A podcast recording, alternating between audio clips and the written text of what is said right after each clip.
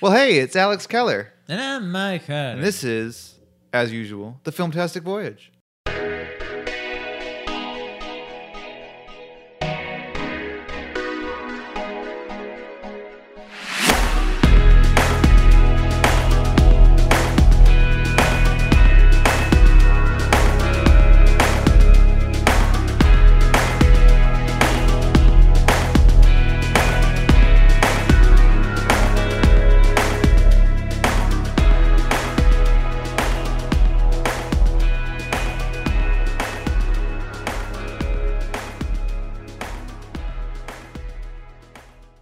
the Filmtastic Voyage, starring Alex Keller That's me. and Mike I Hyde. feel like I should come out of a curtain. or like, you know how like uh, that uh, Robin comes out of like a fucking like drum in the very in the first cover of his appearance, where it's like, "I'm Oh, interested in the boy right. wonder." He like jumps out of like a fucking like hula like it's hoop. a fucking variety show. yeah, we should do that. just get a bunch of hula hoops with like tissue paper, and we'll just burst out of them oh man.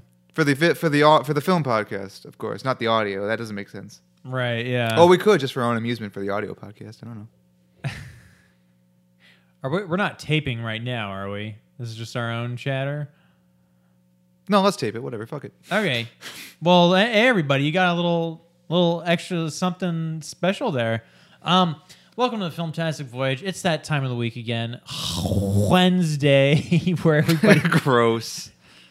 You know, Wednesday's just that day where everybody's just sort of they need a pick me up, you know, they need a little bit of boost, all right? Boost your system, all right? There you gotta boost those numbers up, up, up. Uh so, you Hmm. know, it's time to have some fun here at the Filmtastic Voyage, huh? Is that Yeah, right? not like Alex? usual. Not like usual. We're changing things up this time. We're having some fun. Uh, yeah. Yeah, we're for the, for the first time ever, we're having fun. Yep. Here on uh, the Filmtastic Voyage. Um, so Alex, what's new, man? What's what's new with you since uh, our last episode? Oh, nothing much. Um, there's a lot of fun casting news going on. Really? What kind of casting news? Well, we this is got kind of going on? old news, but it was worth finding. So you hear about uh, Alec Baldwin in the Joker movie? Oh yeah. I always thought that was funny. So like, so if you didn't follow the news, everyone, what happened was, like two weeks ago, Alec Baldwin's like, "I'm in the Joker movie as Thomas Wayne." Everyone's like, "Hey, cool." And then two days later, he's like, "Fuck that movie. I'm out. I'm not. I'm not in the Joker movie anymore." Oh, I didn't know that. What? He he bailed on it. Yeah, you didn't hear about that? No, I heard about him being in it. Oh no! Like yeah, like literally like two days later, he's like, "I'm not involved involved in that project. Fuck it." I, uh, you know, I am so curious how they do things over at WB, or specifically WBDC, because it just seems like it seems like you're like a bassist trying to join uh, Guns N' Roses, and then you and then you like, you know, you audition, then you get the part, and then like you're there for two weeks, and you're just like, oh, oh, never mind. Yeah, I, I don't know. I mean, I, I can't say. Um, all I know is, is that yeah, he was like, I'm on the project, and like he la- later he was asking Twitter on Twitter, and he was like, No, I'm not involved with that anymore. Anyone could play this character, or something like that. Well, here's the thing. Why is Thomas Wayne in a Joker movie, everybody? Why is Thomas Wayne in a Joker movie? That's what I want to know. If it's anything other than Thomas Wayne is just in the background somewhere and here's Joker as a kid, even then I would hate it. I, I wouldn't like it. I don't know what's going on. Are they honestly. going with the whole Jack Napier thing where it's like the Joker killed Bruce Wayne's parents? I don't get it. The thing about that Joker movie is like every time they announce a piece of no, of like casting news or production news, like they Uh-huh. got this costume designer, they got this uh, this other person, this DP. I'm like, like I like all these names, like everyone who's involved in this movie, but like what is it, you know? I don't know. Like uh, so, I have I I, I hope I have high ho- I wouldn't call high hopes, but I have optimism about this film. I would I hope it I hope it's good. Here's the thing. When I picture Joaquin Phoenix as the Joker, there's a very specific Joker I, I think he would do really well as, and that's the Dark Knight Returns Joker. Hmm. Are you familiar, Alex? Oh, you asking me if I'm familiar with the Dark Knight Returns? But it's like the more it's like it's a, He's a little bulkier, he's stockier, He's yeah. bulkier. He, he's older. I could picture that. And Joaquin Phoenix, I mean, he's a little bit long in the tooth, right? He's he's uh, you know, he's he's a, he's a seasoned human being. Joker's always a little older. Joker, no. Sometimes, I do actually. Well, he's never, Sometimes. he's never that young though. He's always at least in his Wrongfully. mid thirties.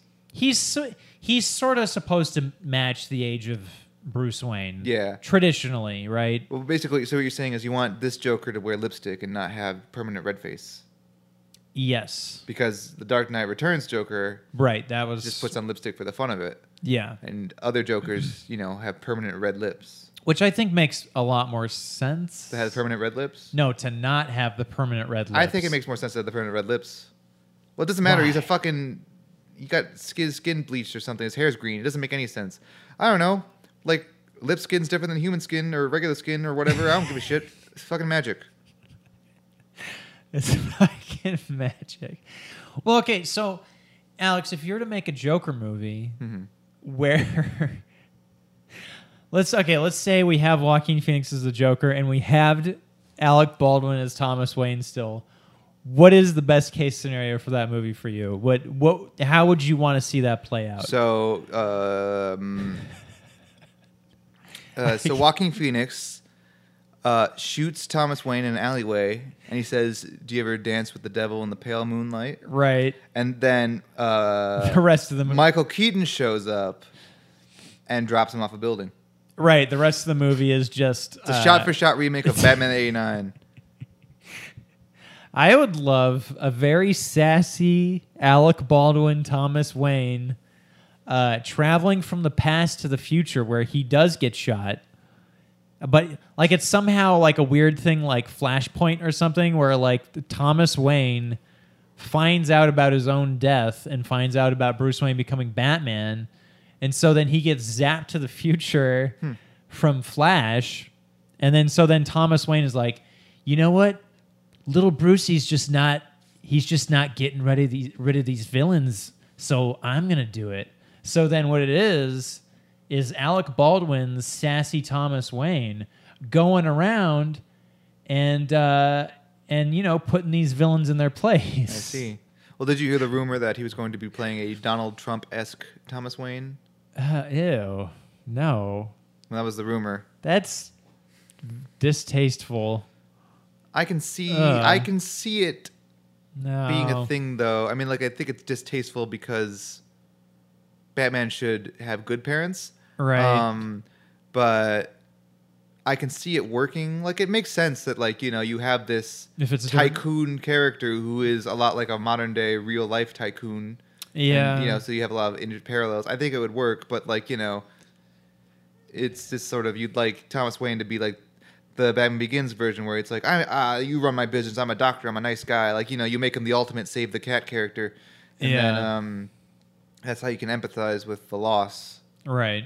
or sympathize or whichever word both empathize sympathize you know yeah interesting well alec baldwin hey be- best best of luck Yeah. best of He's luck doing fine.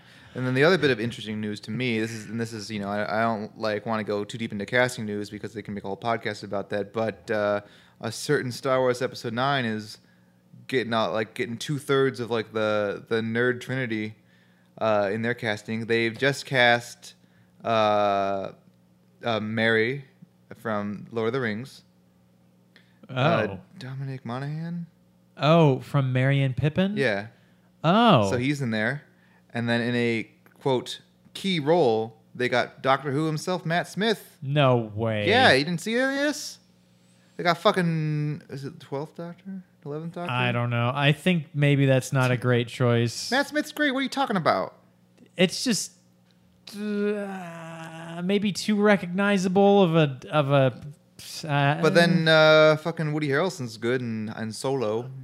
yeah Han Solo. Okay. Uh, and you got em- uh, Amelia Clark. And like you got all these big, big, big name actors. I mean, I'm sure it'll be like a background character in the same way that like Laura Dern was. uh Like it's a key role, but not like a main key role, I suppose. I feel like Or maybe he'll have episode, a mask on. Maybe it'll be a bounty hunter. I don't know. episode nine. I feel like by the by the time the movie's over, my face is gonna be fucked.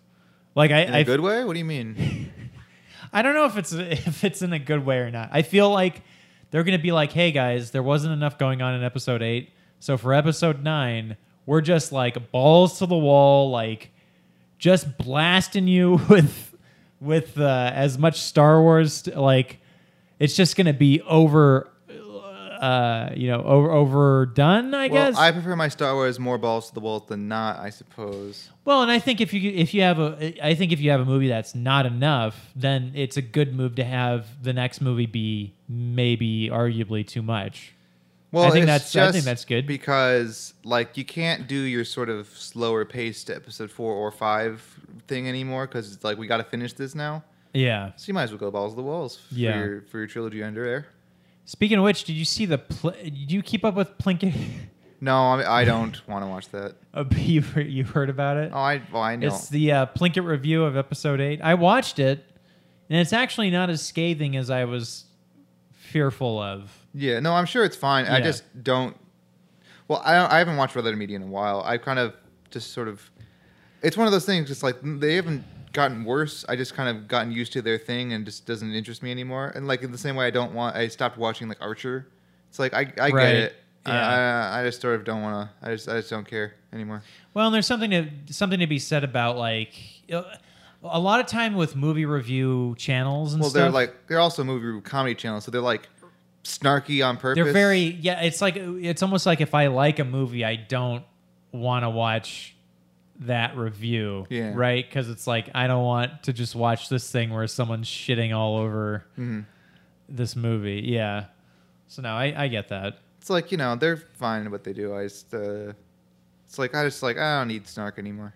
Yeah, I mean, it's like if someone loves Justice League, maybe they won't listen to us because Well, I thought we agreed that Justice League was just just fine. Oh yeah, no, I, Batman v Superman, I guess. Anyways, same point. If any, if you know, if someone really loves Assassin's Creed, uh, We're gonna assass it. we're gonna assass, give it the sass. assass the shit out of it. Yeah, give it a sass. I was just starting thinking about video game adaptations and why Assassin's Creed fails is because well, not why it fails, but I mostly I think I told you I hate that present day storyline in Assassin's Creed in the games, the movies. I hate it. Well, I, you know, yeah, I've, being someone that has never played the game, I was really confused to what the premise was for the movie, and I guess what the premise is for the game, I don't understand. Well, it's just you know you know Occam's Razor, right? right? It's just the opposite of that. Oh, It's just, you know, let's take this thing that doesn't need to be complicated, make it woefully complicated.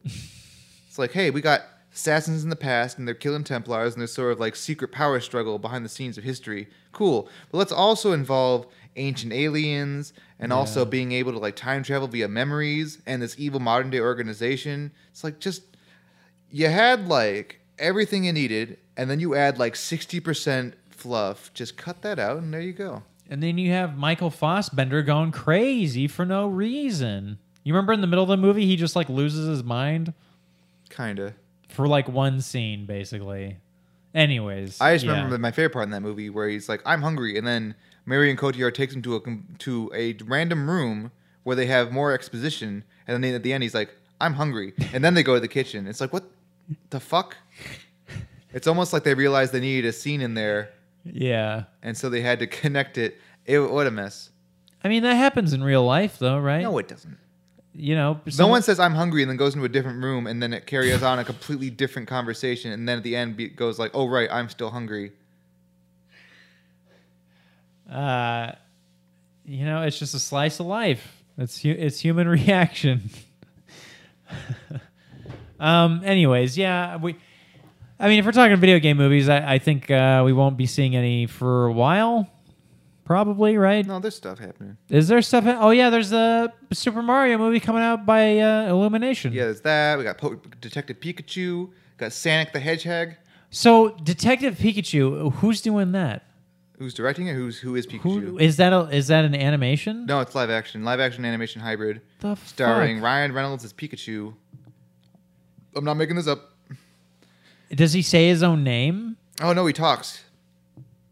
This is based off of, of a 3DS game where Pikachu is just a, a hu- an English or Japanese speaking uh, fucking gumshoe solving crimes, and he's a Pikachu with a hat. this is like the Max Landis scripted movie, right, or something? Did he write that? I don't know. It's just a movie. It's coming out. Detective Pikachu coming out.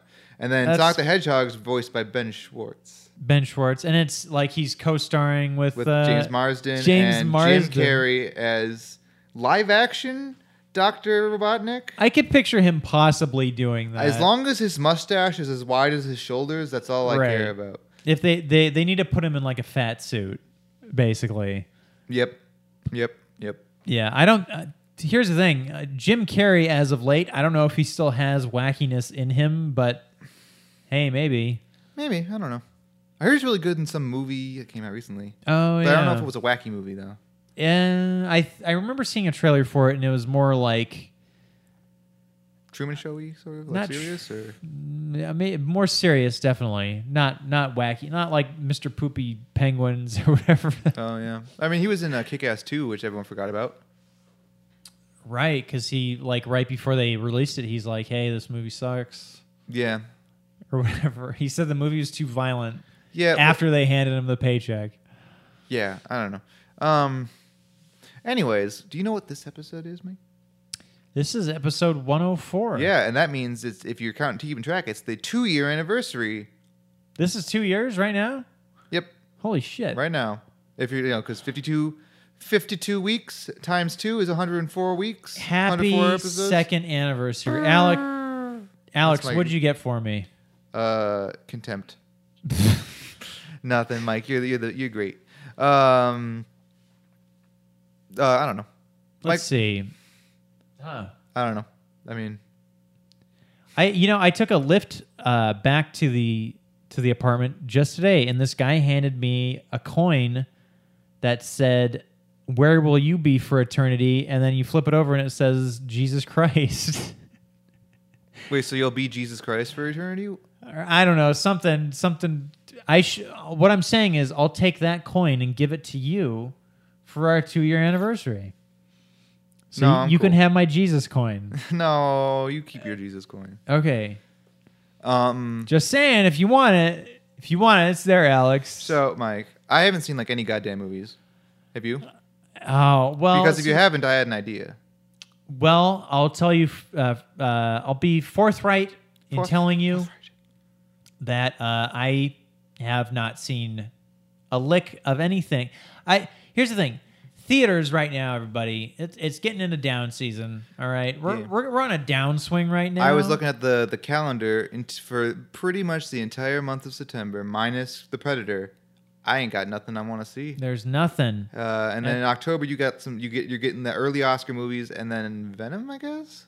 And well, then there's also bad times at the El Dorado, which I or El Dorado? El Royale. El Royale, yeah, El Dorado. Uh, that Bad, I bad wa- time of the Doritos. Bad time at the Doritos. Uh, no, I really want to see that though. I That saw looks like good. a 15 second commercial and like, huh. And then it, like it was on YouTube and I skipped it. I should probably watch the whole trailer. It looked interesting though. Chris Hemsworth as the villain. Is he the villain? I see him Yes. without a shirt in the posters. Yes. Hmm. I'm I I want to see that. Yeah, I guess. I mean, I'll see. Uh, well, I- that's one of the. I guess I'll see if the reviews are good. I suppose. Or if Yeah. it has a high percentage of me enjoying it.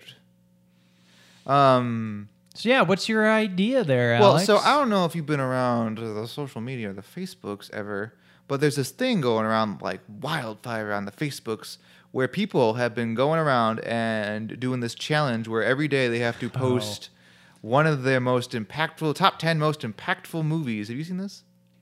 Yeah.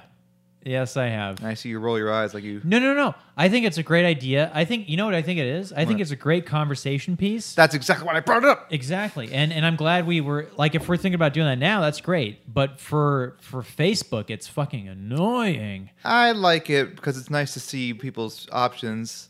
Although Yeah. you know, most people have the same options, and I'm going to be pretty much no different.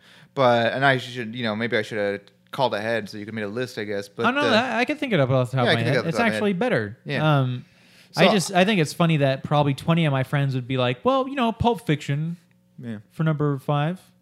Yeah. And then they all talk about Pulp Fiction. Anyways, go So ahead. like the yeah, so I was thinking for our two year anniversary, why don't we talk about the movies that impacted us the most because we haven't seen anything because September's boring. Okay. Now is now what what is the is there a big gap between movies that influence you the most and movies that are just like your faves? I think there's a difference because I think there's a solid difference between a movie that impacts you either as an artist or as a filmmaker or as a film watcher or just a person in general Uh-huh. that have like impacts on your life, and there's movies that you just enjoy a lot. gotcha. For example, and I'll start like right now, like uh, then this is not in any particular order, but like for example, Kill Bill Volume One changed my life, but it's not my favorite Tarantino movie, and it wouldn't be on my top ten. Right. Are you writing stuff down? What I'm gonna do is I'm gonna keep track of this, Alex. Okay. so that My- way, Like I made a Preference list is for me, but then it, my list eventually just became like my top 25 movies because it was super hard to, to nail down.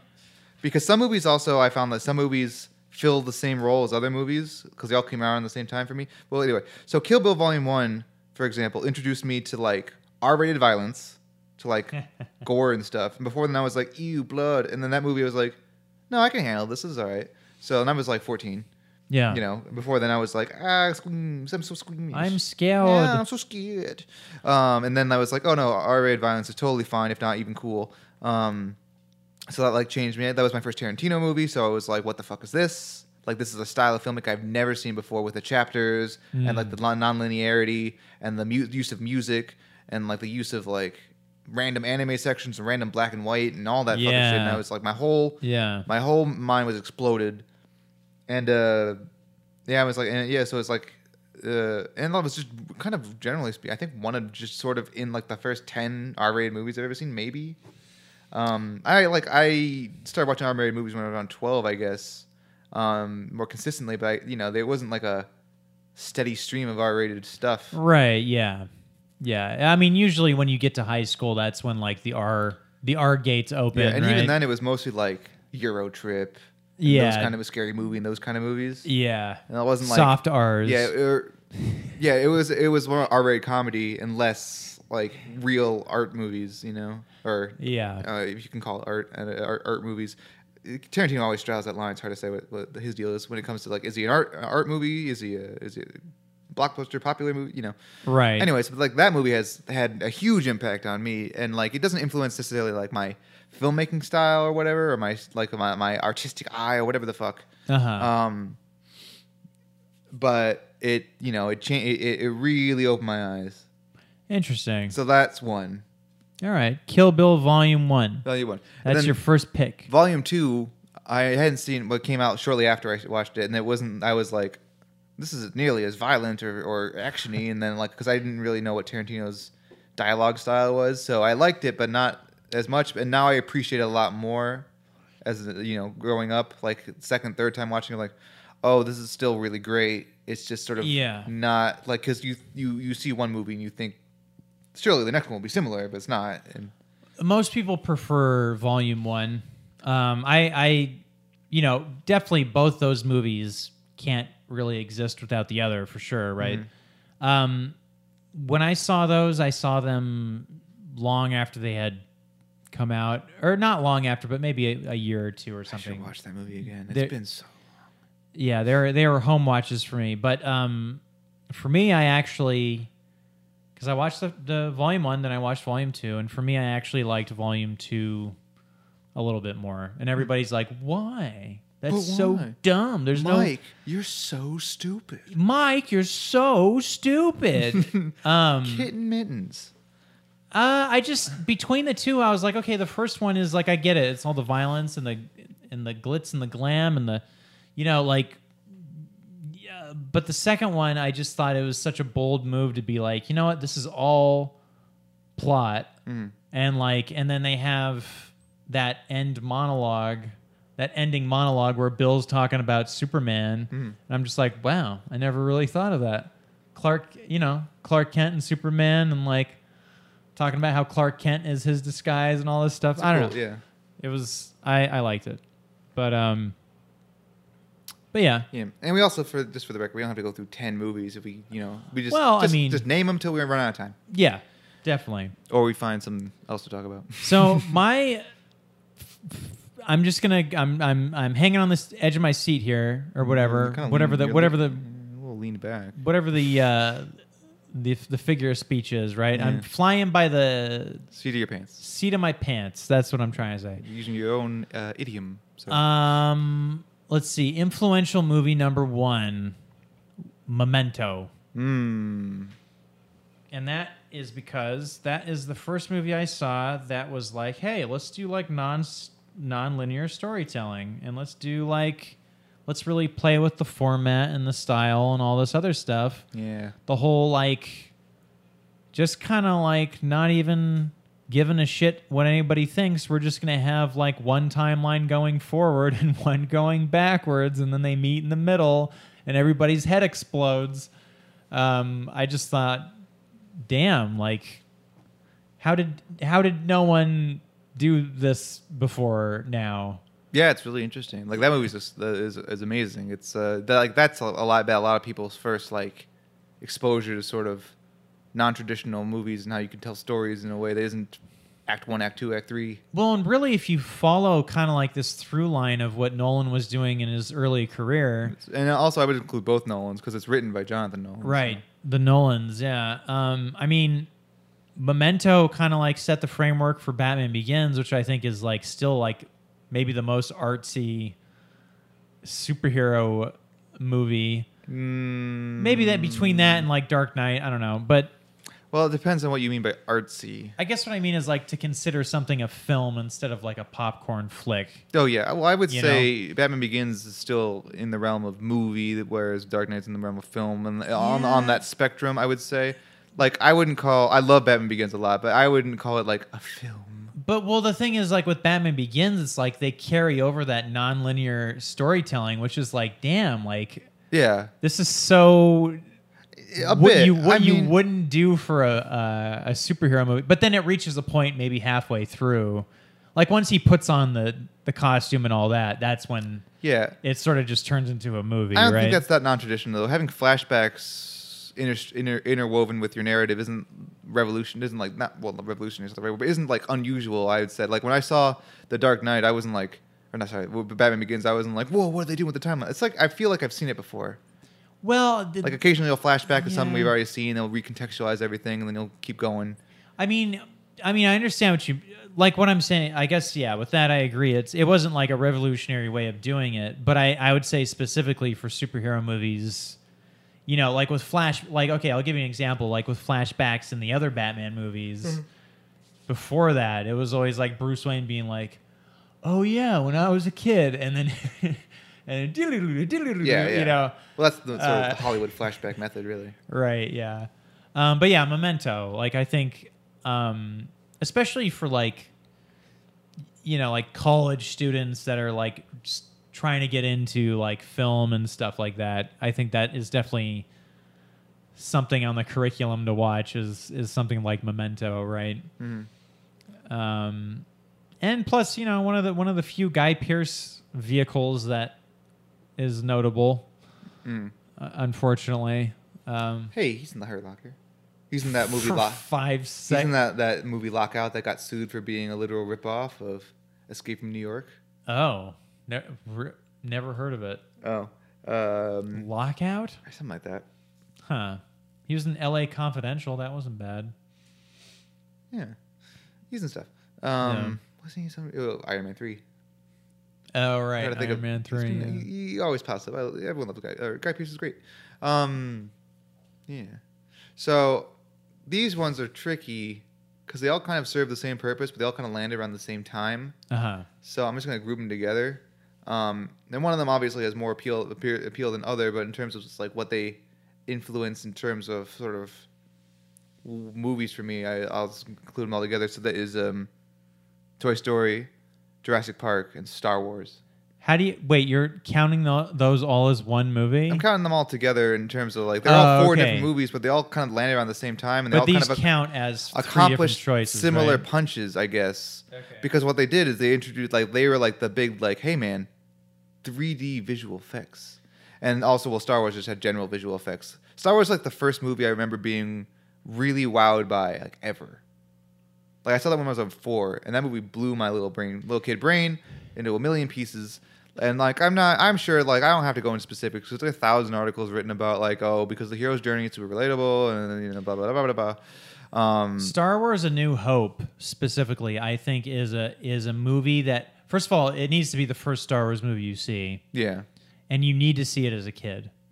if you really want to get the the the maximum amount of impact. Right. Like there are people I know a lot of people who haven't didn't see Star Wars till like in high school or till they were adults, and they're like, these are some good damn movies, you know. But uh, Well, it's interesting you said that because I feel like most people I know that see those as adults are like kind of cynics about it. They're kind of like, eh. well, it's also that case of like I've seen all the ripoffs and all this the Yeah. the influences that like the original is not nearly as as as groundbreaking because I know what it what it leads to, and sometimes and occasionally there's that thing where what it leads to is s- better, but because it's newer, it's not nearly as revered, you know. Yeah. Not, I wouldn't say that in the case of Star Wars, um, but like you have lots of stuff like that, where you have movies that are the genesis of sort of a, a way of doing things, and then other movies beat them, but they're never on the same level just because they weren't original, or you know Right. they didn't originate. But I can't think of any specific examples. Either way, I don't think Star Wars is really in that camp. I mean, it is a little. Uh, it's not in that camp because I don't think anything has ever really beat Star Wars at its own game in terms of what Episode Four accomplishes,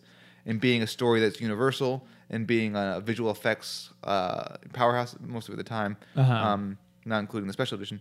Um, and you know sort of having a unique and interesting universe that you want to live in and all that kind of stuff and i think like movies try to be star wars but most of them never really get there or they're star wars plus something else you know which lets Star Wars plus Dungeons and Dragons.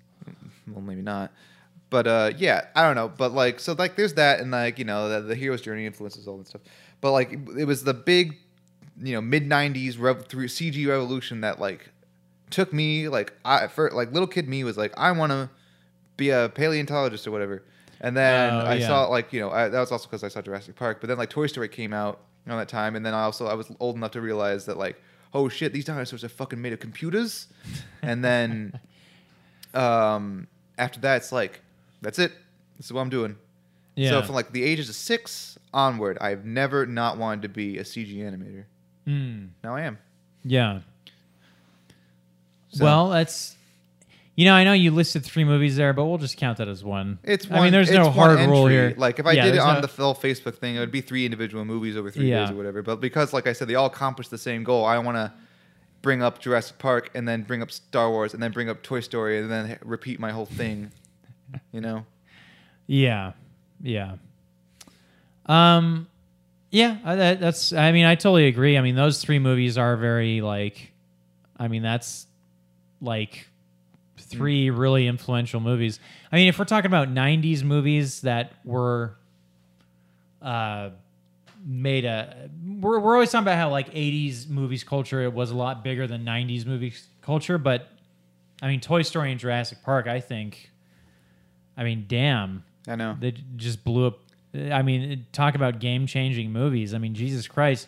After Toy Story was made, everybody, every studio wanted to start their own CG animation department, right? And they did, for better or for worse. Mm, Really, only DreamWorks did. I can't think of another one that. Well, I mean, I guess what I mean is like, okay, so then there's DreamWorks, and then there was uh, probably Blue Sky or Sony, you know, much later on than Illumination. I, I guess what I'm saying is like, there's it. It started. o- It it. It just- Toy Story started this whole other way of it changed the way you make movies. doing things. Yeah, Um, Yeah. Do you know that Joss Whedon wrote part of it, rewrote part of Toy Story Story? that doesn't surprise me. Yeah. They told my, mo- that movie's a fascinating uh, look. It has so much production issues, and not just techno, not really technological, more just story issues.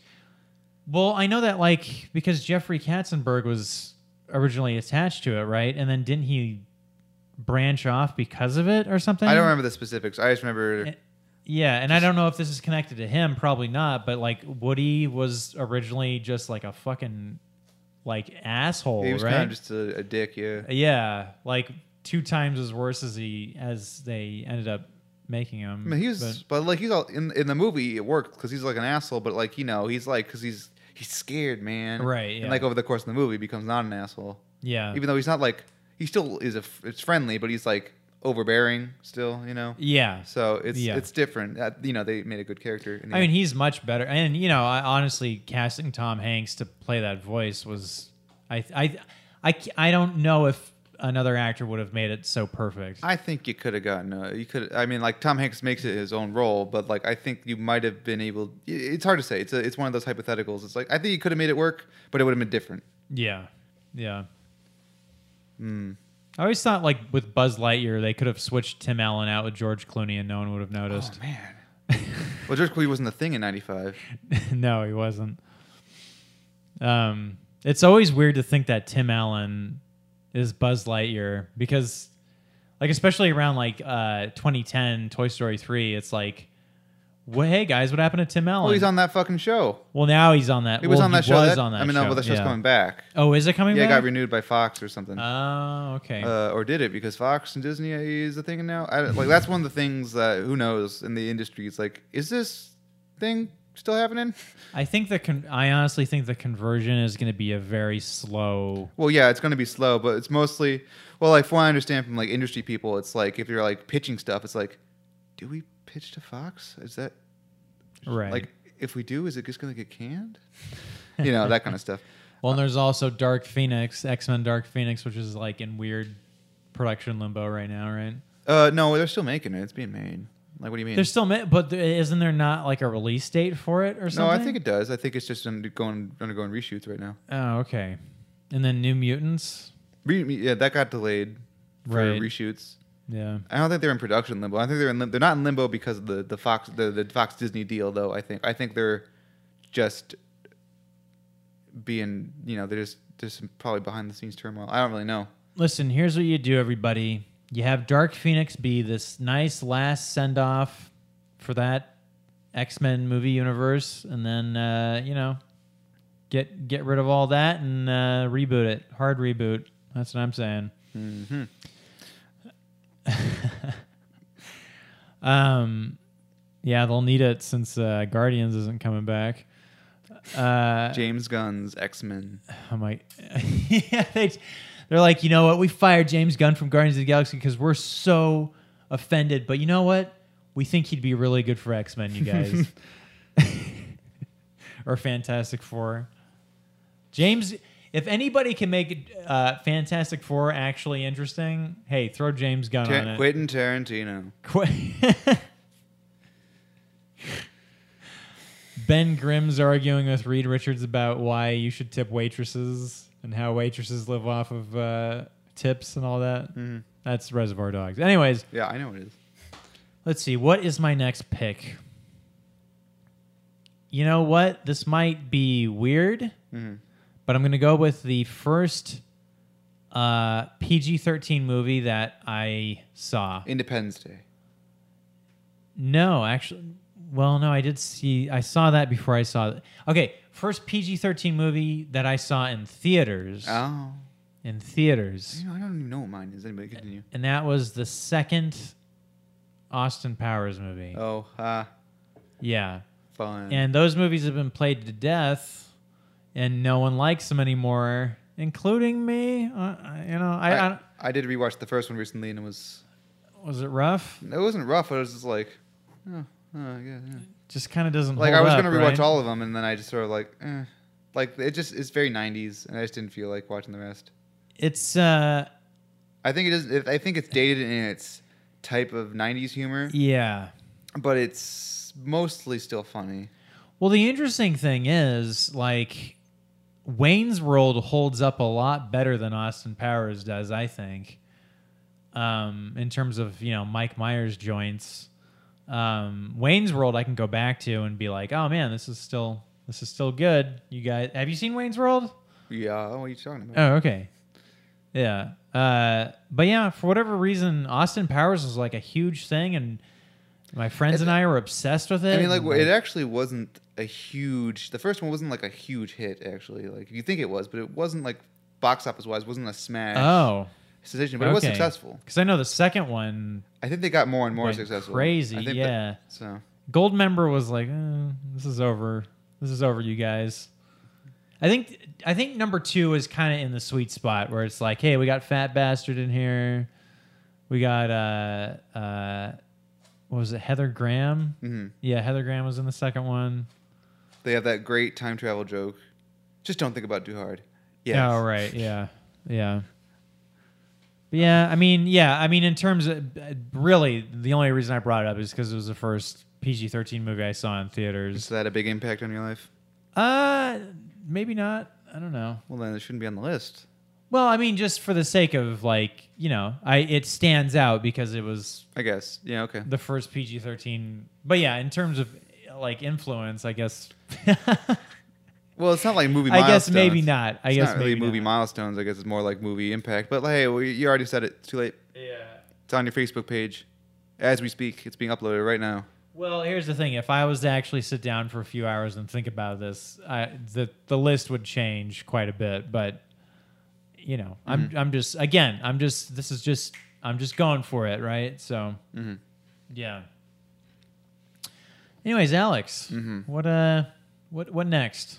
Uh, for me, would have to go to another comedy, a fun little movie that.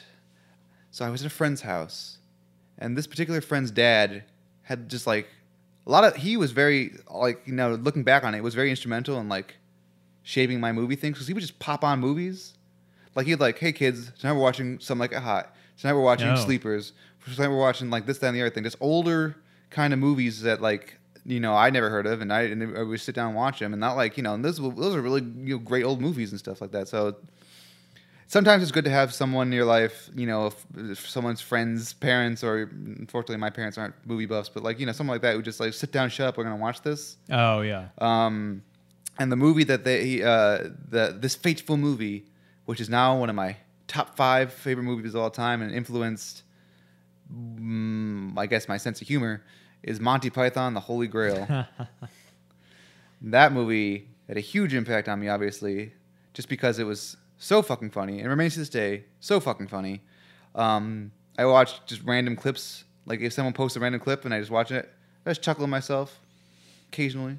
yeah. Um, and um, I remember thinking, like, watching that movie like 10 times and then realizing it came out in like 1974 or whatever. oh And yeah. then being like, what the fuck?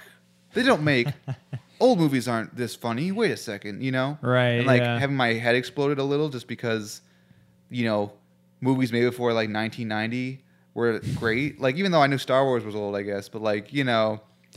right. There's like, something I about guess, old like- movies that you're like, eh. like old movies they're old because it didn't look like an old movie because like everyone's wearing like weird costumes and stuff Mhm. um and uh it didn't the humor wasn't like old timey you know like it was just like oh wow old old movies can be really funny too yeah. and stuff and then Yeah. like I, so this was obvious before he showed me like something like hot and that kind of stuff um but yeah i remember it, you know it really really did a, did a number on me Good choice. I mean, the first time I tried watching Holy Grail, I Were you- ac- I actually didn't get through it because I'm like, this is just I don't get what's going. on. Like, why are there people pretending to ride horses and all this other that's the stuff? joke but then we, I watched it when I was older. I'm like, oh, this. like is how old were you when you watched it i mean Probably I don't know, middle school or something. You know, d- too young to watch it. I don't know. I Too was young like, to get it. I was like ten. Well, you know, you're ahead of your time there, Alex. Uh, little, little, Hmm. I little impatient Mike Harding. Well, you might have been like, it might be like that weird zone, like when you're young, you accept that the absurdity, but then when you're a little older, you're like, wait a fucking second, Right. and then you get old, even older, and like, oh, I get it now. You know, that might be like that little that tween age, where, yeah. where things are a little iffy. and that's the thing is like you go from being like man british comedy is so dry and boring to then to then realizing what british comedy is basically and being like oh this is like amazing Yeah. It also helps that like my family is super sarcastic and dry when their their style of humor, oh uh, and so like it's sort of not hard to make the leap to the British style. right yeah So I guess that helps too. um like uh, if you go to one of my family reunions, you can have no idea if someone's bullshitting or if they're telling the truth. oh really like, uh, for example, I, my this summer I, I was at, with my family, my extended family. My aunt's like, I was talking about like Adventures in Infinity War. My aunt's like, oh, I love that movie. I'm- I was like, oh, really? Yeah, I thought it was so good. She's like, no, it sucked. I have no idea who anyone is. I'm like, oh man, you said it with such conviction. you know, so that's the kind of thing I'm dealing with all the time. yeah all right that sounds like quite a, a fun family uh Oh yeah, family it's dynamic. a blast. I'm not joking. That's not sarcasm. They're great. Anyways, continue. No. Um, shit. I just thought of this and then I lost it, and then now. I'm Face tr- off. No. ugh. uh, not well. Not ew. I mean, face off is No, I know. fun. Um. Oh, okay. This might be a pretty obvious one, but uh, Clerks. No, Oh, well, not to me. I wouldn't have thought of that. Clerks is uh, the first movie I ever saw where it wasn't like it wasn't this movie that had to be this big, exciting, high budget, whatever you know, good acting, blah blah blah. It's like literally just an hour and a half of these two having these conversations that people would have, but it somehow works. Like somehow the movie's not boring. It's just like they're talking about like contractors working on the Death Star and like you know, it's- I I don't know. It just uh, again, I mean, I think this is all. This also falls under the category of like, hey, it, you know, if you're a college student studying film, like Clerks is probably a great movie to see because. Like uh, the dialogue, it, I think it was like '94. It came out in '94 Something like that. Yeah. and what the 90s is known for i think was it was a whole decade where they they sort of naturalized dialogue in movies like quentin tarantino for sure and then also i'd say kevin smith I would say it's not really naturalized. They kind well, they kind of naturalized, but they just made it. s- They made it snappy, you know. well they made it snappy but they, they also made it so people weren't afraid to like or like you know They, it- the people meander. People people meander talk they- about they nothing had- that isn't yeah. really plot relevant, but it's just character relevant and that kind of stuff. Right. They can they, they can talk about stuff that isn't just exposition or just having to do ex, you know ma- with the plot or whatever. You know, like it it, but it didn't feel like it was out of place. It felt like okay, this is just this makes sense for this tone Mm-hmm. of movie and yeah. So I'd say I'd say Clerks, and I'd st- honestly I'd still say that's like Kevin Smith's best Uh, film. yeah, I would say that too. Um, I mean, like I know Clark's has like a lot of influence in like uh, you little banana things, little banana animations, Oh right. Yeah. just a couple Uh, guys hanging out.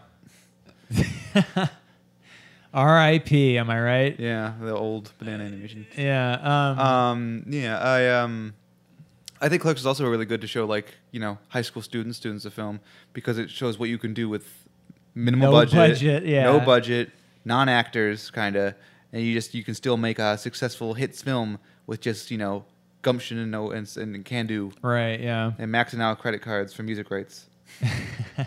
oh, is that what happened? Yeah, Oh. I was wondering how they got that sweet Alice in Chains song in there. What's with good movies and Alice in Chains music being in them? was Alice in Chains not good or what? No, they're great. I Yeah, love they're Alice also in like- Chains. it- Alice in Chains is one of my favorite It bands. stands to reason good movie has good music, does it not? yeah, yeah. But no, I just remember Last Action Hero had like 30 seconds of an Alice in Chains Is that song. man in that box? No, it was a it was a song for the soundtrack Oh, only. Yeah. And then uh, like Flash Gordon. Clerks had Got Me Wrong off the SAP E EP. Now So you, can know. Check that out. Yeah. The more you know. The more you know. Cool. All right. Well, that's my next pick. Okay. Clerks. Uh, my next one, and this is no in particular. This is no. This is, this is in no life order. Mhm. You know, I start with Kill Bill. Uh, would have to be. So one day, I'm gonna. I'm just gonna start with a story. Sure. Because you know, whatever. Yeah. Um, I was in a in high school. I used to hang out in. I I was in the marching band because I'm lame, and I was in the hanging out in the band room, which is sort of like during lunch because that's where that's the hangout there. Because you know you can hang out in the cafeteria, or you could hang out in the band room where it's quiet and no one bothers you, and it's like you and 20 other 10, 20 other kids who are all friends. And there Mm-hmm. was also, you know, a TV on wheels in there, one of those little TVs on Oh. wheels. yeah. And uh, guy I know who uh, he, he was a bit of a AV guy, um, would just bring in his own fucking movies, and we just show movies during lunch. And one day he puts in this movie that I'd never heard about before, and it starts, and it's the most interesting, gripping, funny, surprisingly funny thing I've ever seen in my life, or to that point, and that was Full Metal Jacket. oh my God. Yeah. And then I was like, "What is this?" like this is like amazing. What is this? Like you know, like because it's like eh, the movie starts with this really impressive teardown, vul, vul, you know, verbal teardown of these soldiers by the late great right. uh, oh, I forget Arlie his name. Ermey. Oh yeah. Um, and then uh, uh, we did, and then we like slowly over the course of a couple lunches, with I saw the whole movie like the boot camp sequence and the Vietnam sequence and the sniper sequence, and like by the end of it, it's like holy fucking shit, this is like a fucking amazing fucking movie.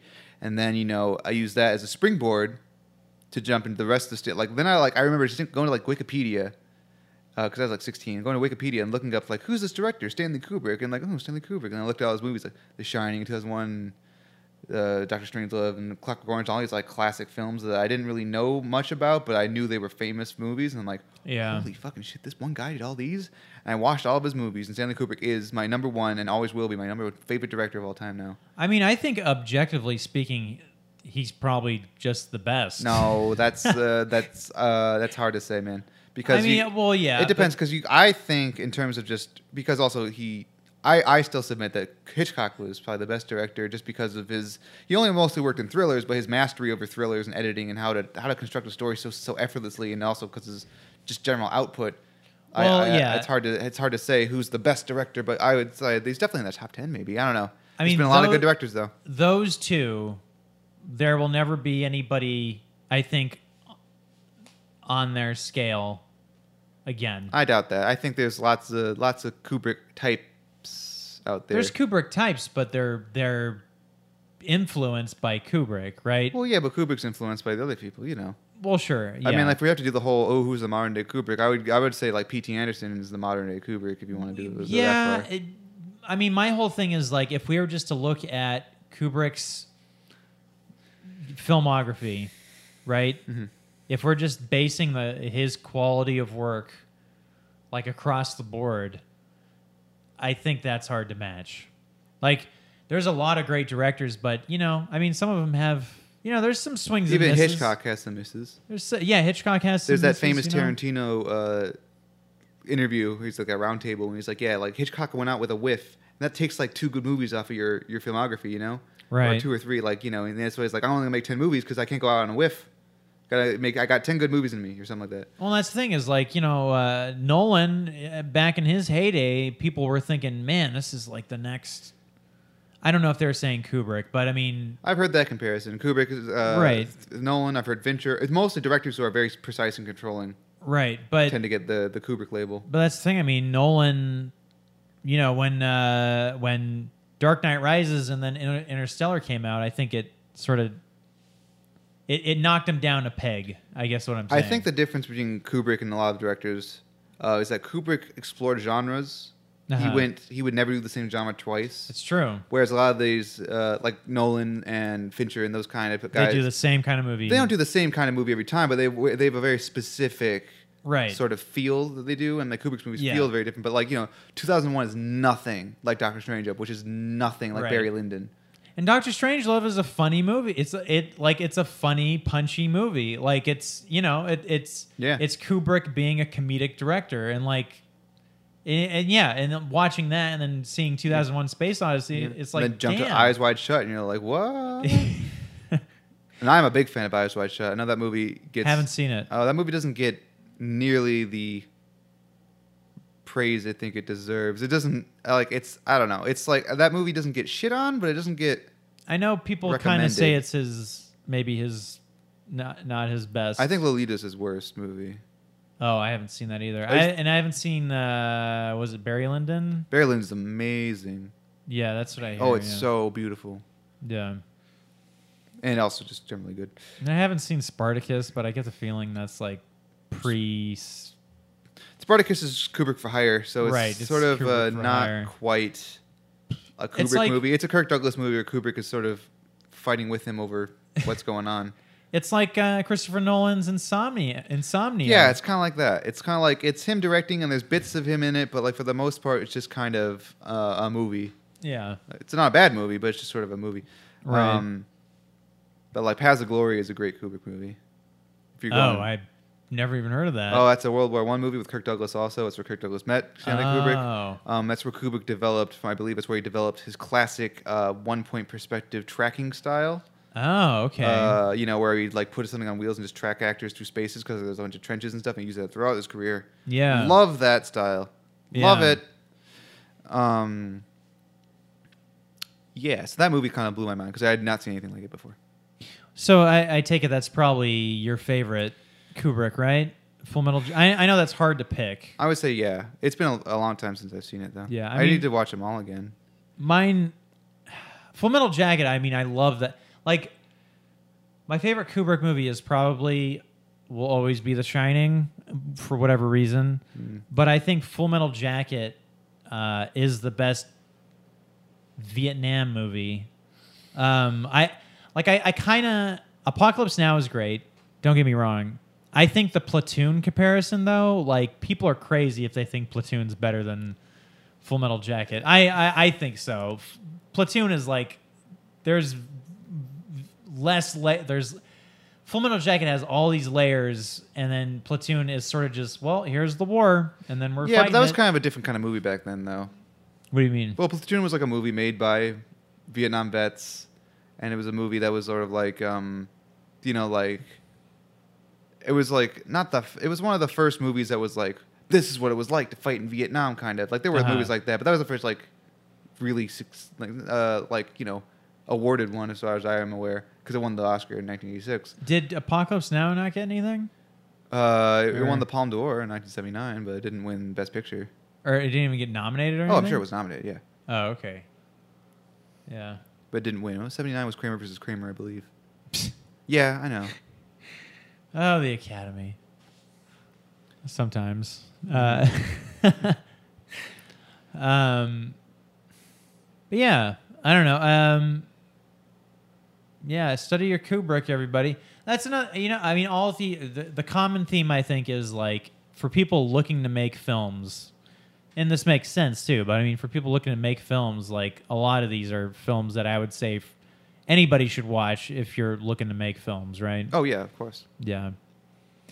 I you know my philosophy is there's never a reason not to watch a movie unless it's like a movie that you know. There, I mean, like for the most part, there are certain movies that are on my no my no fly list. Ghosts of Mars. I mean, And, Like mm-hmm. well, like there are movies where it's like Salo or like a Serbian film.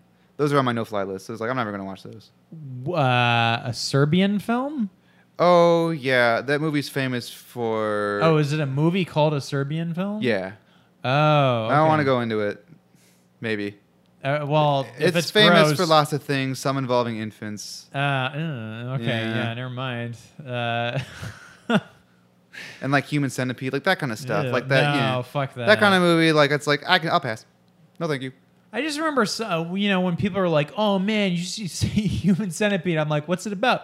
Well, you know, they just like stitch a dude's mouth to another person's ass. I'm like, ah, Pass. nah, Like I know everyone talks about how good Irreversible is, but it's like I don't wanna. never heard of it. Oh, there's a lot of things in that movie. Every time I hear about it, it's always like, you know, lo- very violent, very rapey. It's like no, thank you. Oh yeah, yeah. Don't want to watch it. And I, I made the mistake of watching Enter the Void. I'm like, oh, Gaspinoe, no, thank you. Not, not, not again. Not doing tricked again. Right. Not watching one of his movies. Or Except I did watch the Antichrist. trailer. That's not well. That's a different guy. Oh, that's a different guy. Yeah, that's um, Lars von Trier. Uh, I did watch the trailer for Gaspar Noé's new movie. Well, it looks pretty wild, and I'm, What's it called? I don't remember, but it's got Sophia, Sophia Botella, the the mummy, Oh, okay. and she's dancing like in a, like a weird fever dream, and everything's going fucking crazy. And Ah. I s- like, I'm like, maybe I'll watch it, yeah, maybe, But right. probably not. Well, speaking of movies that you know cause a cause a ruckus, Hmm. um, I'm trying to throw curveballs. You know what I mean? I'm trying to I'm trying to think of something in my head that could be like this is something maybe people wouldn't pick. Well, th- don't think of it that And- way. Think of things that have personal impact on you. Well, no, don't no, be no, no, don't but- be yeah, a hold on. fucking hipster. Hold on, hold on. But I but when I'm thinking about it, I I'm this is what I'm thinking about. Um because I feel like this movie is the only movie I can think of where it's like it's scary because it's something that could actually really happen. And that was The Strangers. Oh, Yeah, I, I really like the movie The Strangers, and the reason I do is because it's actually scary. Like up until watching The Strangers, I feel like every scary movie I've seen was always like a killer clown or like a killer ghost or a you know some sort of monster or something, right? Um, Freddy Krueger, Jason, or whatever. But then along comes this movie, The Strangers, and all it is is just these people fucking with these other people just because, just Yep. because they feel like it, and it's you know it's like a home invasion movie, and it just was eh, you know it's it, I walked away from it being like man. If someone actually wanted to do that, they could actually be that fucking terrible, Yep. and that's a scary movie. Have you seen Funny Games? Funny games? No. What do you is know that? what funny? Okay, well, do you like the home invasion genre? I mean, I guess. I don't. I don't know if I specialize in the home invasion genre, but Well, Funny Games is a Michael Haneke movie, which is a home invasion movie where these two guys invade a home and they, uh, you know, do home invasion type stuff. But the movie is also sort of a comment on, like, the movies, the characters start talking to you, the audience. It's like, you like Oh. this, don't you? You live for this, you know, and that kind of stuff. oh, And like, it's like not only is it about that, but it's also sort of a, it's a deeper meaning about like the m- audience's relationship to the depiction of violence, and also I think at one point, like, they're like you know, the uh, the the villains are about to lose, and then like they rewind the movie. It's like no, no, no, no, no, we're not doing that oh, and stuff. So like it plays with the the film itself, and there's a shot for shot American remake too that came out with uh, Naomi Watts. oh, okay. A shot for shot remake. Yeah, by Michael Haneke. So he Oh, made, he made his okay. own movie. Gotcha. He's interesting. an interesting artsy director. Also made Cachet, a very good movie. huh? You've seen Cachet? No. That's a weird movie. I'll write that down as well. The- Yes, the Yellow Ribbon, White Ribbon. I think that won the Palme d'Or. What has he been up to? What is, I don't know. Anyways, Hmm. um, oh yeah, that was your movie. The Strangers. Yeah, that Right. was my next pick. This is another high school movie though, and this one I saw it myself because we were select in, in high school. I took a film studies class, and like for the films, most of it was like simple movies, sort of like that had like were really cool though, or like or at the time were like really like like wow, I never seen that before. Like we, we saw like low budget like your most basic of basics, like with uh, El Mariachi. You know, it's like this is the Oh, yeah. high shot, low shot, like the most basic. That's not on the list though. Um, and we watched like Run Lola Run, which was like a little more refined version of that, which also had some cool stuff with like the, the three repeats and the time and all that stuff. That movie, I rewatched it fairly recently, not as good as I recall, but still good, still really cool, good student for students kind of movie. Yeah. And then uh, we watched like Sing in the Rain, and then like a bunch of short films, Mhm. like um, oh god, what was that one movie? Nosferatu. No, it wasn't like it was kind of, like there was, we watched like Unchi and Andalou and like some other movie. I can't remember right now. Meshes of the Afternoon. That's it. Um, and that kind of stuff. Uh, and all that animation. And then we were like, okay, now take a movie. Just go through Roger Ebert's great movie list. Uh huh. Just choose a movie Yeah. and do a report on it. And so I looked on the list and I'm like, hmm, hmm. That's hmm. a good assignment. It is. And so we all everyone had to choose a movie. And so I just chose chose a movie that sounded the most interesting to me. And I watched it, and it changed my life. What was it? And it was the Seven Samurai. oh. That Yeah. movie, like, introduced. 'cause I had seen foreign films before that. I bought, you know, I've seen like a good amount of foreign films, like Hero and that kind of stuff. Um, Crushing Tiger was the first foreign film I watched, which was probably way too in too deep for me at the time because I was like tw- eleven or twelve, Uh huh. and I was like, "What's going on? I'm really confused." Uh, I should rewatch that movie. Um, but um, so like, I wasn't a stranger to foreign films, but like, just seeing Kurosawa do his thing Mm-hmm. and like I had never seen a movie that wasn't like Lord of the Rings where three and a half hours melted by. And by the end of it, I was like, holy fuck, what the fuck, what happened? Where am I? Oh wow. You know, it's like one of those kind of things. Like it's just such a good movie, and like I was like blown away, but like because it's like a movie that's from 1955, but like the amount of just like modern day stuff it uses, like slow motion, silence, like li- like little things, how it constructs geography effortlessly, because like they're dealing with a whole town. Have you seen it? Yeah. Like they deal with the whole town, right? But you know where everything is, but you have no idea how. Why? Why you know? You just do. Same thing Right. with Yojimbo, which deals with like one long street, which is really easy in black and white, especially to get confused by. But you never do. You always know where everyone everything is. His ability to sort of film and execute complex geography without you questioning it is amazing. and like that kind of stuff, and like that stuff that you know you at first you don't pick up on, but you're like wowed by the whole just sort of dramatic experience, and then as you think about it more, you realize this, this, and that is going on. And so, like you know, we did an analysis on all that stuff, and it was really fun. And that class disappointed me because everyone else in the class didn't care as much as I did. Oh, I mean, uh, that's funny that no one cared as much Not as you did. nobody, I'd say, but like a lot of the people were like, I watched like the half the movie, and then I wouldn't do something, and I came back and watched the second half, and I'm like, what are you doing? You can't Yeah. do that. Wait a second. And it was also funny because like I would say. 75% of the class when they, we had to do our top 10 movies as our like who what's your name what's your top 10 movies and Mm-hmm. pretty much everyone's number one or it's like 75% of people number one with the dark knight i'm like you guys yeah, like the dark knight's great That's- But yeah, Jesus like I know it's Christ. like high school, and I shouldn't be like you know all up and tight, uh, all high and mighty about it. But like, and Dark Knight's great. But like, there's my even back then I had like a thing like you can't you can't just pick a movie that just came out and be yeah. no, unless I- you've seen that. My rule- my still my rule. Like I kind of like figured it out a little later, but even back then it was sort of in my mind. It's like you have to watch a movie more than five times for it to be your favorite movie. right. And if you watch that movie, if you've seen the Dark Knight more than five times, you're allowed to have it be your favorite movie. I mean, the funny thing is, I saw The Dark Knight eight times in theaters. You're allowed to have it be your favorite which movie. is insane.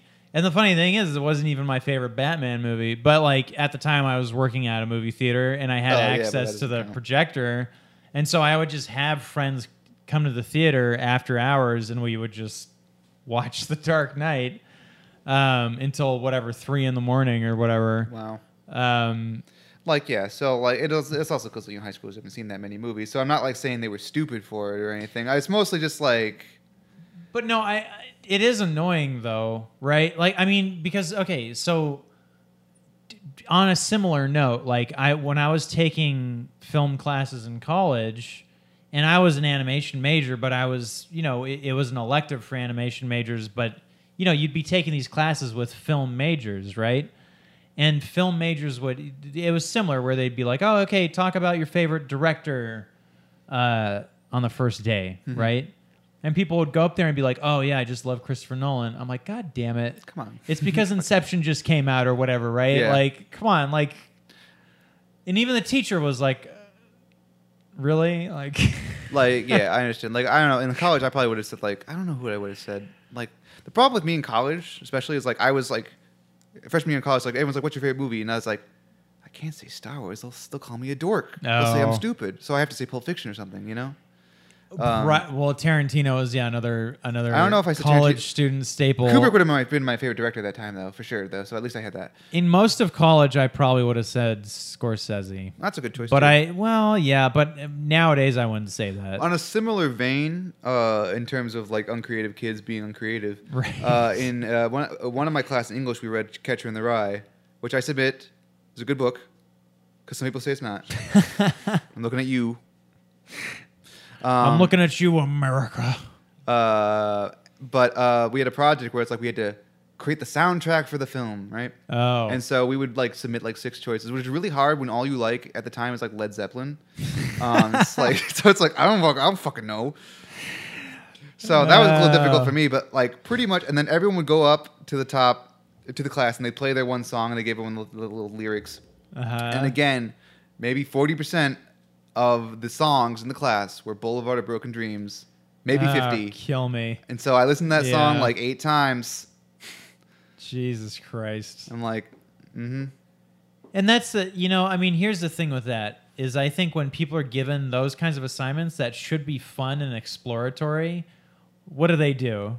They turn around and just pick whatever they're listening to at the at the moment. Yeah. And just ah, you know. Well, it's also it's hard, especially if you don't have like you know you're a sophomore or whatever in high school. You don't have uh, as wide of a net maybe as Oh. you should. Boo hoo. I know. I'm just saying. I mean, I, I'm sure I fell into the into the same exact category, right? But still, like, damn. well, I I find it hard for me because like I said, all I liked was like Zeppelin and Rush and, and like all, I was like it's like oh man, if only I could use like a soundtrack thing for this moment, but that doesn't count because I have lyrics.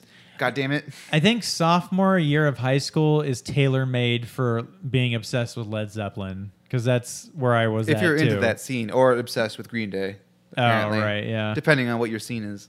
yeah. But at least I would thankfully I never I never slipped into the like the seventies were so much better, man. Oh, yeah. Modern day music sucks. I never I thankfully just sort of I never liked pop music, but I never s- I, I never made the claim that it was that it was better or like you know that like music was somehow better, and now like it's all music's only going downhill or something like that. I mean, I'm gonna. I I mean, I I can honestly say though, in retrospect, the aughts Mm-hmm. music in the aughts kind of fucking sucks. Oh no, they're terrible. No, it's awful. And- I'm and not s- about like you know. music even even in the tens now, music is a- it, like I like it. There's a lot more going on. Like in terms there's- of pop music, of course.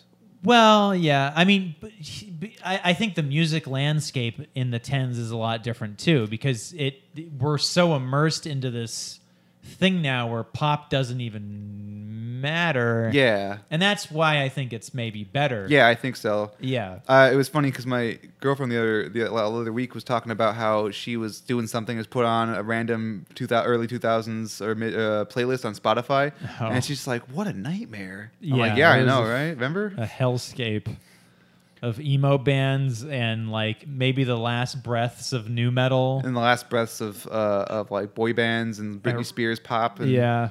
that kind of stuff. Although I will submit that "Toxic" is okay. Uh, What is The that? Uh, song "Toxic," Britney Spears "Toxic," that's an okay song. I, I don't even know. I, I don't know. I don't know what that is. That's the only Britney Spears song that I, I know womanizer. She says that word womanizer like 30 times in the song. That one song I just mentioned, or a different song? the song "Womanizer." I don't know what that song is. Oh, okay. Maybe that's talk. I don't know. No, I don't know. It's- Maybe I maybe I don't know. Maybe nobody knows. Maybe it's a song nobody that doesn't knows. exist. Britney Spears didn't even happen. It's all in our brains. Uh, Um, but uh, yeah, the yachts was a weird time. even the '90s wasn't that good. Man. Some for dude, the 90s. Come on, oh, man. maybe I'm think I'm thinking of well, it late depends. 90s sucked. Late 90s, but early 90s when you could just like put on your flannel and and, and Well, I'm not talking about grunge. I guess put on you know play your depressing ass music it was I'm talking pound for pound. pound for pound I'm talking yeah. like the radio hits, I guess, because you got grunge and all this stuff. But like radio hits, like '90s weren't that great. What do you got? Like Sheryl Crow. Shania once we Twain? once we hit 93 once we hit 93 or like 94 that's when it sucked It- that's there- when it you know, sucks. you got scary thing. At least the, the Foo Fighters were, you know, '97. You got uh, color in the color in the shape. Well, That's sure, a great there- album. sure i mean yeah there's always exceptions i'm just saying in terms like of the rock scene. um things changed yeah, Yeah. generally speaking things like the, really the, like the uh, when you look at a decade that had like the biggest change between like the early decade and the late decade man the 90s Yeah. holy crap Even in well, in terms of like everything, almost. yeah movies music uh, fashion Mm-hmm. fashion was like early 90s is like neon orange parachute pants and then late 90s is like hey wear all black and like don't smile Mm-hmm.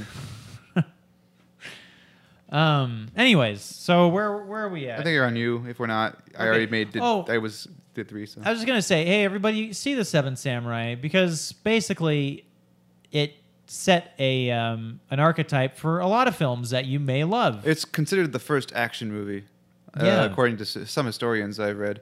Um, But, and like, I'd say that's true. Specifically, that that whole plot, that that type of plot where it's like, hey, we're we're assembling a ragtag team. Yeah, Uh, you know, Magnificent Seven, This a is Bug's straight Life, remake. a Bug's Life, which a lot of people don't think of. I was fun. No, I think I actually when I so I did my presentation, it's like Seven Samurais. I like a Bug's Life. And my teacher's like, oh, shut up. He's a great Uh, teacher. Mystery Men. Uh, Uh, that that was a, a very fucked up, weird late '90s Ocean's Eleven. Ocean's gonna 11. need eleven guys. Yeah, we're, eh, we're gonna need eleven Gonna guys. need eleven guys. Yeah, Um, no, yeah, I would. You know, I'm not gonna say. There's only mm, I can't. think just watch all Ku- uh, Kubrick's, all, all Kurosawa's movies: Yojimbo, Sanduro, uh, Mm-hmm. The Bad Sleep Well, I haven't seen High all his and Low, movies. Throne of Blood, Yeah. Ka- Kagamusha, Ron. I've, I've seen Yojimbo though. Ron's That was amazing. uh, what else? Uh, Ikiru. Uh, what is it? Stray Dog. All classic. All great movies. good. Hmm. Um, Dreams is okay. Dreams is a little weird. Wouldn't recommend Dreams. Is that like what his later work or something? It's in the '90s, but it was sort of it's a collection of short stories based on dreams he had. But it's just sort Oh. of uh, it's just kind of weird. It's just sort of like not gripping. Dursu Azala's good. That's a Russian co-production he made. huh? Wow. So he was making stuff in the 90s. Yeah. Wow. It's crazy. I mean, like 88, 89 was uh, Ron, which is one of his masterpieces, which is a remake of King Lear, one of his best movies. He was going blind at the time, but it's explosively colorful and has one of the best sequences, if not the best sequence ever committed to film, where these two multi bright, brightly colored armies assault this castle, and the castle is literally like a full size castle that they burn down in the movie, and they have. Uh, Tetsuya Nakadai, is that his name? Uh, in the tower, and he actually has to walk out of this burning building, and it's all captured on film, and it's fucking amazing. And the scene, some of the scenes, and it's also inspired Saving Private Ryan. There's, this, there's a part where the guy is like looking for his lost arm, and Oh. then Saving Private Ryan did a callback to that, where that guy's looking for his Right, arm. yeah. So like stuff like that.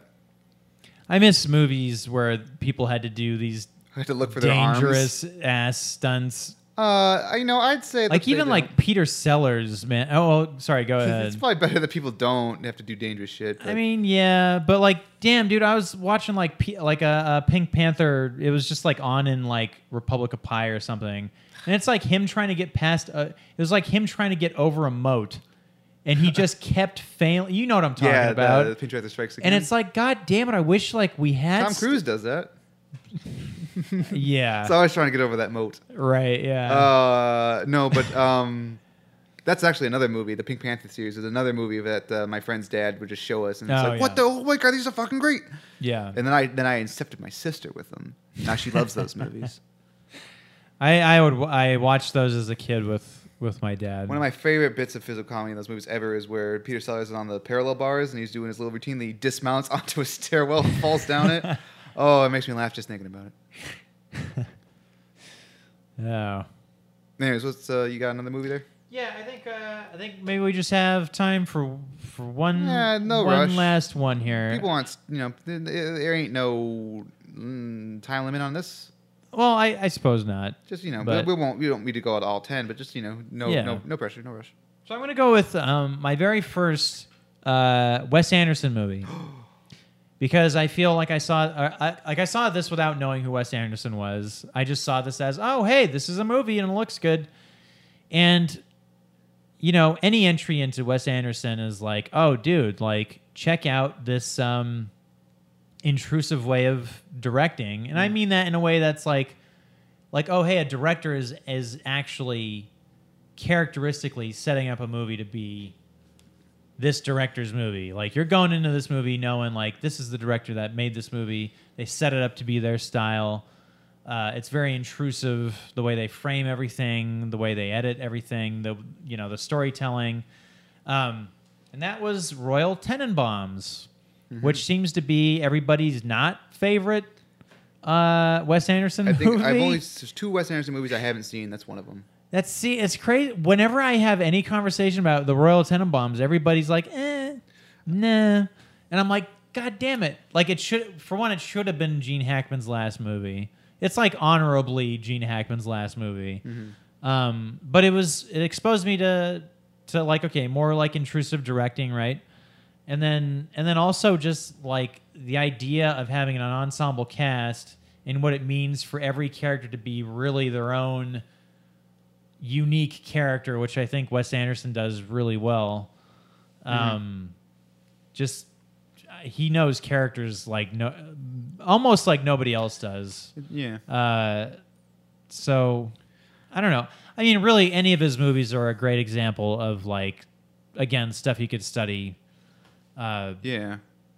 I find Wes Anderson to be like split into two periods. Well, first of all, uh, I remember I, I didn't see a Wes Anderson movie until well into college. My freshman year roommate was like really into. it. I think he even had a Darjeeling Limited poster on his wall. oh yeah, and uh, I don't remember what my first Wes Anderson movie was, but I liked his style. But it wasn't really until, and I feel like there's a split. Is is every movie is early career, and then Fantastic Mr. Fox onward, because it seems like with Fantastic Mr. Fox onward, his style of filmmaking is a lot little bit different. different. It's like it's far Yeah. more like cartoony, if you will, like Mhm. stylized yeah, like before that, you have movies that which are stylized, but they're still kind of sort of grounded in some kind of reality. It feels Yes. like like they have Well- like cartoon sharks and they have like you know wacky characters and the, this classic way of doing the cameras and stuff and this dialogue and things. Uh-huh. But like it seems like after that, like it just gets a little more. Maybe it's the color palette or something. It just becomes different. I don't know. I can't put my finger on it, but I've just like I've liked all of his movies past Fantastic Mr. Fox a lot, and I really enjoyed. Before then, I enjoyed Darjeeling Limited, and I enjoyed. Um, well, I enjoyed all of his movies. I liked uh, Life Aquatic more than the other was, even though that's the less popular opinion, I guess. Oh, people. I, I mean, as far as I know, Life Aquatic is sort of revered as one of his better movies. I think it's like there's a sense of like dysfunction in them between the people involved, and like in the later movies, there's less of that. There's more. I, I can't. I have no idea. I can't. I can't put my finger on what's different about him. But it's the I just like him better. You know, there's something weird. Well, you know what I'm saying? I mean, okay, so I I th- I sort of know what you're saying. I, I feel like yeah, if we were to s- if we were to split Wes Anderson movies in half, um, yeah, the split would be right after Darje- Darjeeling Limited, right? Um, and then you would go into like what feels more like his mod- his more modern way of his or his his more modern style of his own directing, I guess would be would start around Fantastic Mr. Fox. I mean, I don't know if I've ever looked at it that way specifically. Um but it is, I don't know. It, the interesting thing about Wes Anderson is like uh, and I think this is a great sign. This is this is a sign of a great director, right? Is when you can have his whole filmography, and you can have people arguing over which one's the best movie or whatever, right? And it seems like everybody has their own pick. A lot of people love Moonrise Moonrise Kingdom. That movie's incredible. I might say that that would be my favorite. I didn't care for it that much. I, it's it's like lower on the list for me. I thought it was like uh, fine. I thought it was fine, but for me, it was like eh, I don't know. Like I look at like Grand Budapest Hotel, and I'm like, God damn, that's probably like his best. But then there's a lot of people that are like, eh, nah, It's hard to say.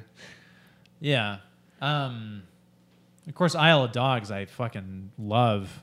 I I between Isle of Dogs and Mr., uh, Fantastic Mr. Fox, I think Isle of Dogs is probably my favorite. Like Fantastic Mr. Fox better, See, that's interesting, right? I guess. Yeah. It's just a matter of opinion, really. Well, because then it become. It, it- I mean, it just feels much more subjective when it's like a split.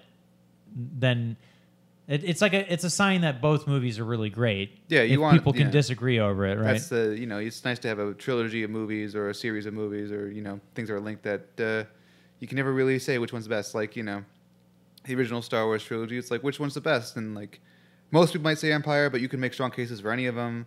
Like which Lord of the Rings is the best, you can make a strong case for any of them. Which Kubrick movie, which Scorsese movie, et cetera, et cetera. With Lord of the Rings, I feel most people say either the first or the third. I've heard a lot of people say the second one though. Really, a So lot of I've people s- say Two Towers. I mean, not. I mean, like it's not uncommon. I'd say I've seen the whole spread of opinions. Interesting. Well, anyways, I guess I'll do one more. Do you want to do one more? Sure. Uh, so one more. Uh, this one I'll keep it short. Uh, and the last movie I can think of off the top of my head, um, and the only reason this movie really encapsulated sort of my feeling at the time, and like what I f- what it felt like to be me, um, and kind of like you know, I, it's hard to explain. Um, but you know, I, I thought this movie, it really resonated with me, people, and so I ended up watching that movie pretty much ten times in the course of a year, and that was Scott Pilgrim versus the World. Oh, I think that's the last non Star Wars movie that really resonated with me in, in like s- in a way that I had to keep watching it over and over and over again. But of course, I was a, high, a college student, so I had the luxury of doing that. It's weird, you know. yeah. And that movie, I haven't watched it recently.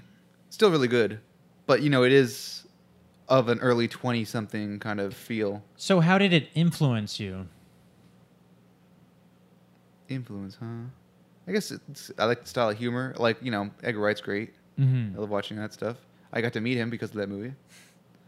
Oh, yeah, that's right. Um, Yeah, I mean, also I love I like I also think that's probably my favorite of Edgar Wright's movies. High or Hot Fuzz is really hard to say. Hot Fuzz is amazing. I mean, like I haven't seen a movie of his that I don't like, but Scott Pilgrim, I, I thought that was just it, it was a tragedy that that it didn't do well Yeah, because it was a great movie, it was a great movie. and people have to be crazy not to like it. Like I I can I can see why it's because well Scott Pilgrim as a character is kind of a jerk. He's kind of an asshole. Yeah. Um, he's much worse in the comics. But in the comics also gives him more time to sort of right. breathe also, but like in like the last book takes its time to sort of spell everything out a little better. And Yeah. Ramona's really not really likable in the movie compared to the books because they also doesn't give her much time to breathe comparatively. So I can see why people wouldn't- wouldn't like it, but I don't know. I just thought like it's aesthetic and sort of like, you know, me being a 20 something, early 20 something nerd who loves video games and music and stuff. Yeah. Uh, even though I didn't like, you know, wasn't in a band, didn't play shows, or didn't live in Canada or whatever, it just kind of felt like, oh, this movie's like what it's like to be me, you know? oh yeah. and uh, kind of, sort of, but not really, but still, like I can resonate with everything that's going on. Um, Right, yeah. And like nowadays, as a late twenty something, it's like, well, I don't really feel that way anymore. But goddamn, I like this movie still. oh, it's great. Yeah, it's but a great it's movie. you know, it's not a movie I could watch ten times in a year anymore. It's a movie I could watch once every few years. Maybe it's just me getting older. Mike, have you um before? Oh, wait, I guess do you have any more, one more? If not, I'll I ask you- do. Okay, well, you want you, we'll do one more, and then I'll, I'll wrap it off with a one, one, one last question, I guess. oh, okay. Just because we don't have that much time, I guess. If you wanted to be the whole time, you want anything. Yeah, I, we should probably. I mean, we could continue this in the next episode. Yeah, we could. Um, we've we've both said, or you just said your sixth one. Well, I mean, are we including So- my chunk that I did? it No. with? Okay. so you you just So did I'm your kind of on sixth nine one. if we are technically counting in, but whatever. Uh, so I'll do my sixth one, Mm-mm. and uh, that would be Taxi Driver. Oh yeah, speaking of Scorsese, Now, the reason why this is like my favorite movie ever oh right, is because, which is weird because it's also the favorite movie of that one guy that like killed, tried to kill Reagan or something. I don't know. You know what I'm talking about, yeah, to right? impress Jodie Foster, Yeah, so that always makes it kind of creepy. But um, just like Buffalo Bill.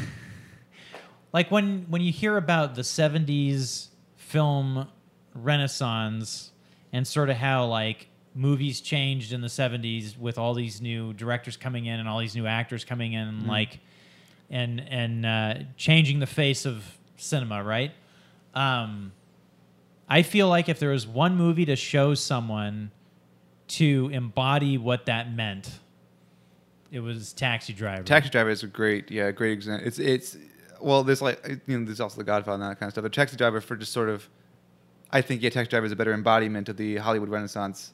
Right, because it's about it's not about anything glamorous. It's not about I mean, uh, like Godfather, right? I'd say has similar similarities, but it's like it's still like a very specialized like like hey, this is the family business. These are mobsters. Like this is some high profile shit. Like with Taxi Driver, it's literally this dude that just like it's this feeling that I think a lot of people can empathize with where it's like, huh, you know, I like I'm a taxi driver and like life is kind of ugly and like uh you know, there's a lot wrong with the world and and you know, no one really knows how to deal with it and and you're just it's just going it's just you know, chronicles of this dude's experiences within an inner, inner city setting and like you know the the the sets are dirty and the and the language is foul and like our our hero's kind of like a weird not so not so great person but then like he does his version of what he thinks is a great thing to do at the end of the movie but it's also really flawed like i don't know Yeah. it's just there's a lot of like subtext and like a lot of uh it's like the antithesis of like golden age Hollywood Yeah. film. Yeah. Well, it's really representative of the, the sort of the zeitgeist of the time, especially among these young directors. Of like, man, I, the system is broken. You know, I'm like angry at it, and I'm angry. Like, you know, like the main character is coming back from Vietnam. He's angry. All he sees is these, all this, this, this scum. You know, on the streets and these politicians and stuff. And he's like, I'm going to change the system, and the only way I know how, which is violence Right. and like you said, ironically, he can't, you know, commit. You can't assassinate the senator or this, uh, uh you know, what he was uh, running for he was running, for office. Yeah. Um, and so it's like I'll just do the next best thing. Well, I'll just go to this pimp and shoot, Kill shoot a a- bunch of people, and then he's lauded as a Kill hero, pimp. Yeah. which is you know, it's really funny. Did you know? I mean, you might know this that uh, Paul Schrader wrote that movie in like four days, three days maybe. I- I and what know must, that. which I assume is also a coke binge. well, I yeah, I would assume that too. Um, yeah, like that movie was written like instantly, just like plop. I don't even know if he Wow. did another draft. That may be the first draft, also. Jeez. um, so- which also shows that Paul Schrader is a genius. You know what movie Paul Schrader recently did? What? Uh, First Reformed, directed by him. Oh, wow. So you know, writer, taxi driver, now a director, That was a. Have you seen that? written, directed. No, I missed it. Unfortunately, I really wanted to see it though. I like I'm glad I saw it, but man, it was a strange movie. It's a very strange movie. Hmm. But I guess it it follows kind of the same feeling of of Taxi Driver of just this fucking protagonist that is just l- losing it basically. And I think it's but, Paul Schrader also. I I, forg Mm. I always forget if that's the guy's name or if it's something else because there's also the star of Jaws whose name I can't remember too, and they're both kind of similar. So I'm Paul. If it's if I'm Oh. wrong, I'm sorry. Oh, gotcha. Okay.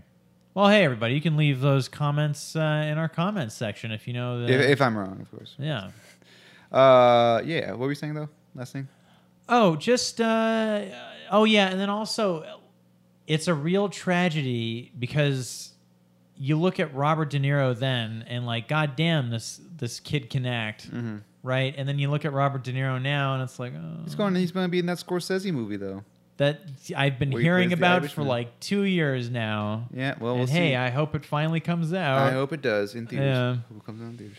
Um, anyway, so the last question I want to ask, and we can continue more impactful movies next time if you want. But the question I want to uh, cap this little episode off to, in case we don't, in case it's like Sure. explosive news or we see like a thousand movies or whatever. Yeah. Um, is have you seen a movie since like 2010 that has had a significant impact on you, or do you think in your adult age, having now seen every type of movie there is, that you know you can't see a movie that's fresh as fresh and original as stuff you've seen like high school and things? And eh, have you been blown away? Like I've been you know blown away by movies before, but have you been like totally and utterly blown away? And in, you know, in in the sense that like all these movies you just mentioned since you know Like you left 2010? college, I guess. oh, since I left college, 2010 was just sort of a base mark. I don't know. Like since you left college, I guess. why don't we Since go? you've With, been why an don't we go with adult. 2010? yeah, Just so we're both like on the same or 2012 maybe. Okay. That's when I graduated.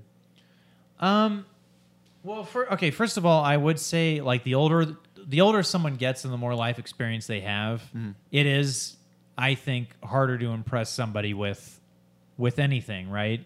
Well, like I was saying, like a lot of the movies we saw had big impacts. 'cause It was the first type of that movie we saw. Right. But you know, you grow up, you see. Eventually, you watch all kinds of movies, and the amount of movies that are. You see, like you, you get all the tricks. You know all the tricks. You know all the, the things. Right. It's a lot harder to sort of do stuff that's. You see things that are like original. You see something like um, "Sorry to Bother You," where it's like, wow, what how fresh and original and and a different way of making a movie, like a different look to a movie and stuff like that, right? But like it's still within the the playbook of movies. Yeah. Yeah. And like so you understand what the the the, the playbook of movies looks like. So it's a lot harder to be like blown Impressed, away by yeah. something because you know how that movies can do be nonlinear or they can play with Yeah. color or they can play with sight and sound. They can do all this stuff and it's like ah.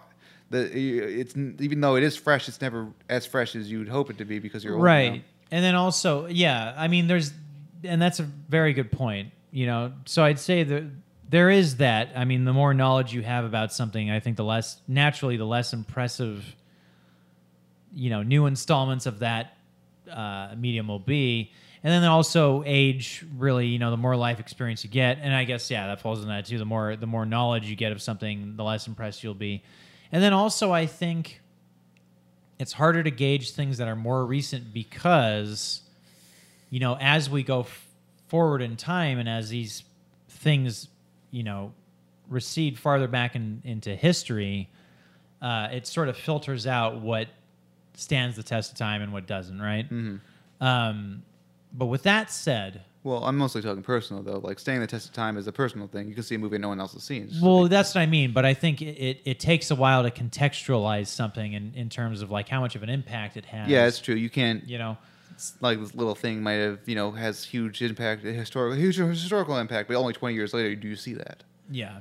You know. that kind of Um, stuff. there's two movies I can name right off the bat, and this is, of course, just just spitballing, but Mad Max Fury Road. Mm, that's what like, I'm thinking for of. Mm-hmm. sure.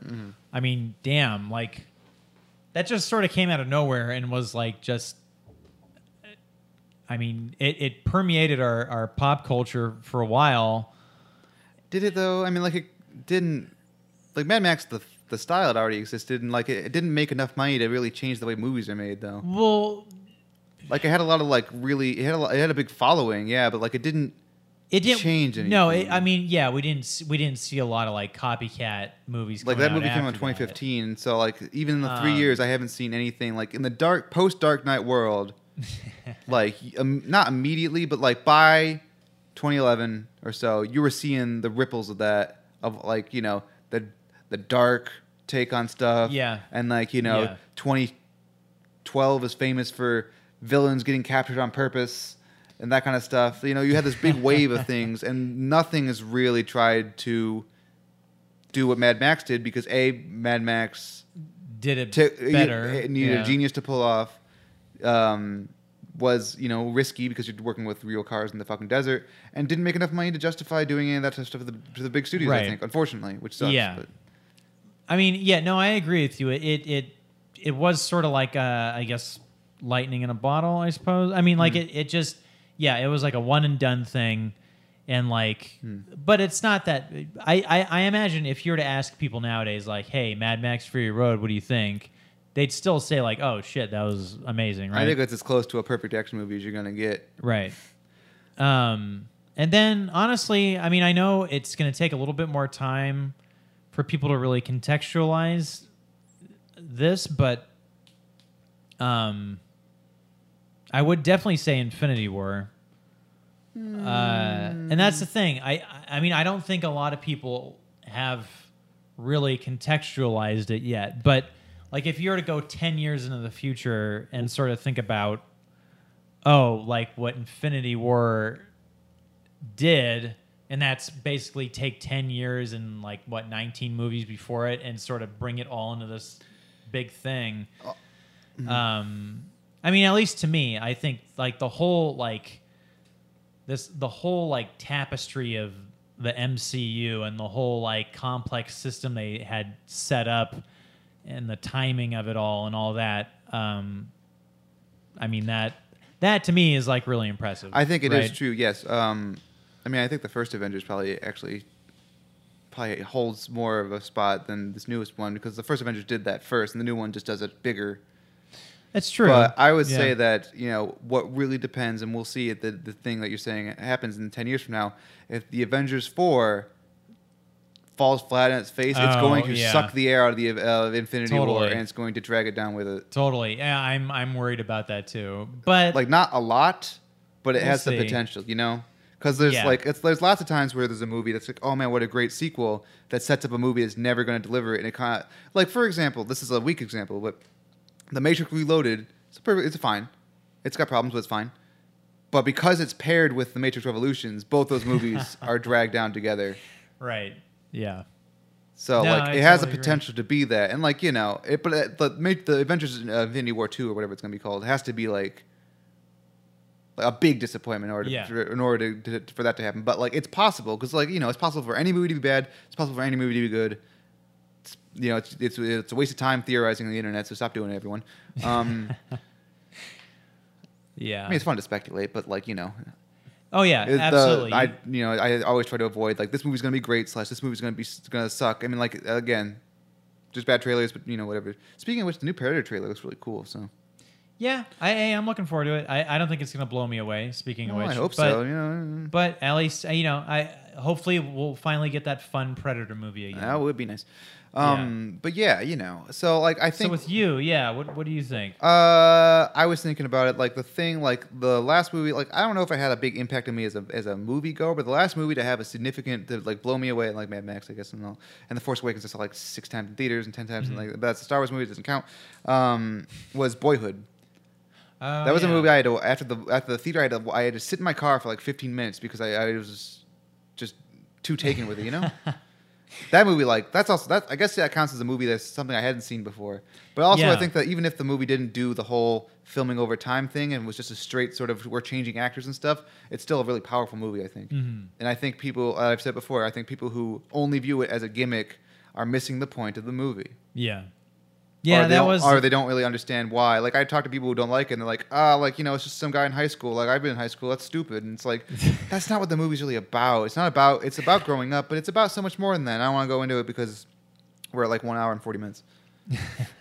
Boyhood was great. Yeah. I So liked it too. yeah, but so that's the last thing I could think about. Yeah, I was like, I'm not saying if I was cynic- cynicism that as you get older, like movies aren't impressive anymore or nothing. Well, it is, No. in, you know, you do have like the first twenty ish years of your life to really, you, you, those are the times that you have to see the movies that are Yeah. really going to shape who you are, or totally. or, or unless you just avoid movies entirely, Well, and then you see them later, you know, that would be a shame. Yeah. and then you but see yeah. them later, and then they can have the same impact. But it's harder because then your brain's already kind of formed Yeah. and stuff less impressionable Right. Yeah. so yeah but like that's one of the things when people complain about i always think when people complain about movies not having the same feeling anymore like you know it's like oh man this sequel didn't feel like the other ones like it not it doesn't like give me like the goosebumps like i did when i was a kid it's like i don't think any movie can do that anymore like it sucks but you have to realize i think that um, you know, you're never, you're not going to get that way naturally. You have to let, you have to sort of embrace that, and like, you have to make yourself feel like that. But no movie Yeah. can, you have to come to it. It can't come to you. That's not like you're. It's kind of like you know, it's sort of it's- People don't- It's happened. It's past. You're an adult. It sucks, but that's all it right. is. People don't want to recognize that them that in themselves. Right. Which is makes things very trolly. So Yeah. many trolls. Yeah. So that's my let's say. It's like if you want to fe- a movie just feel special, you have to let it feel special. You know, it's hard to say. You can't a movie. You know, you, just- you just, it's hard to say. It's hard. I I can't describe uh, any way to do it. But. If there I, if there's one thing I I really hope I'm not turning into, it's the aging cynic. And I because I feel like that is that's what it is. It's it's you know, we and we're approaching that age now where it's like we've become these aging we have the potential now to become these aging cynics because we're you know, yeah, oh yeah, everything was so much greater when we were kids, you know, oh, everything was so much greater when we were younger. And it's like, you know, it, it's important to recognize that, hey, for the 12 year old out there that's watching Force Awakens or whatever, Mm-hmm. right?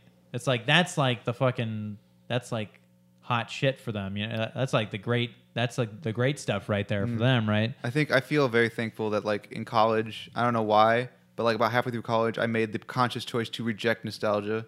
Yeah. To sort of be like, I realized like nostalgia's dangerous, it is. and totally is. like I should never think something is good because I liked it in the past. Like that was like a, I don't know if it was a, I guess you could call it a choice I made, but uh, like that's sort of a, one of my, more, my one of my personal philosophies is this, I don't believe in nostalgia. Like I, Yeah. I think I like I play games or something. Like I'll play like I haven't played through all the Halos again. It's like oh, it reminds me of a kid and stuff. But I'm not gonna say that that makes it good. It's it's you know, and I'm sure I fall into that trap too because it's hard because nostalgia is like hardwired into your brain and all that fun stuff.